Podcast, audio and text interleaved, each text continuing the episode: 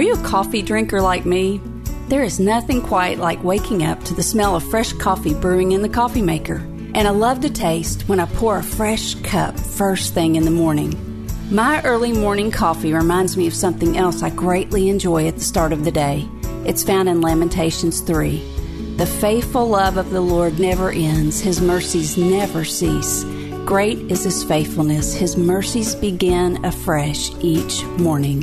We can enjoy His new mercies, His love, and His faithfulness every single morning. They aren't stale, they aren't repurposed, they aren't yesterday's mercies.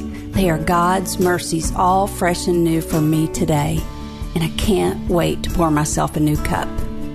This is a moment of hope. I'm Melanie Redd. You can get more hope and inspiration today at melanieredd.com.